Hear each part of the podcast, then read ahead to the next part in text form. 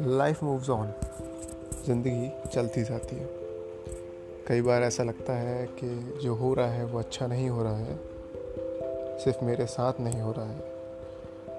But एक बात याद रखना कि जो कुछ भी हो रहा है, उसके ऊपर किसी एक की मर्ज़ी है। और अगर कोई सच में उसके ऊपर है तो वो तुम्हारा बुरा कैसे चाह सकता है? चीज़ें गड़बड़ाएँगी, चीज़ें बिखरेंगी। पर यह याद रखना, अगर तुम टिके रहे तो चीज़ें संभलेंगी।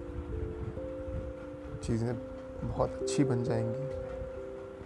लेकिन तुम्हें समझना पड़ेगा। अगर तुम उस शक्ति को नहीं समझोगे या उस पावर को नहीं समझोगे तो तुम कैसे सोच सकते हो कि तुम्हारे साथ जो हो रहा है वो अच्छा भी होगा?